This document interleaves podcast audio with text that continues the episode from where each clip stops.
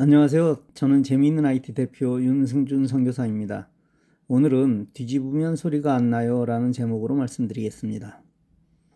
학습은 반복으로 이루어진다는 사실을 믿습니다. 더욱 나이가 들어가면서 반복하지 않으면 처음 보는 것 같은 느낌이 들 때도 있습니다.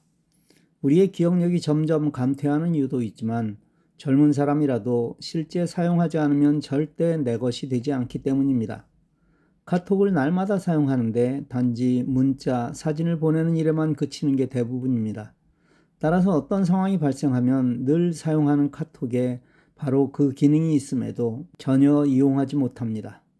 오늘은 우리 생활에서 자주 발생하는 일을 내 스마트폰으로 어떻게 대처해 나갈지를 알아보겠습니다. 어느 장소에 방문했습니다. 그곳이 멋진 음식점이든 카페든 혹은 여행 중 만난 멋진 장소라도 좋습니다. 친구들에게 이곳을 알려주고 싶습니다. 어떻게 하시나요? 바로 그것에서 친구에게 바로 알려줄 것이 아니라면 일단 다음 방법을 따라 하십시오. 카톡을 열고 나와의 채팅을 엽니다.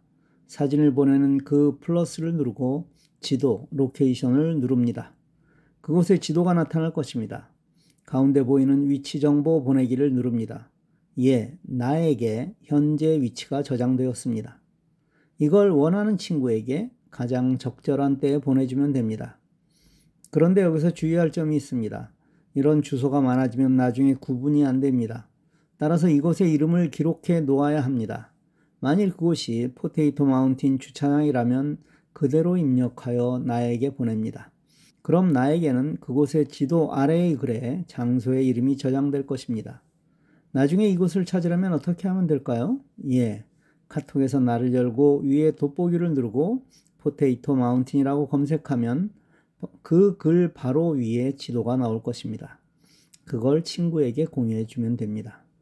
이 정도는 설명하지 않아도 이해되시나요? 저는 여러분 모두가 이 정도의 수준에 오르시길 원합니다. 하나만 더 할까요? 인공지능을 실제 잘 이용하시나요?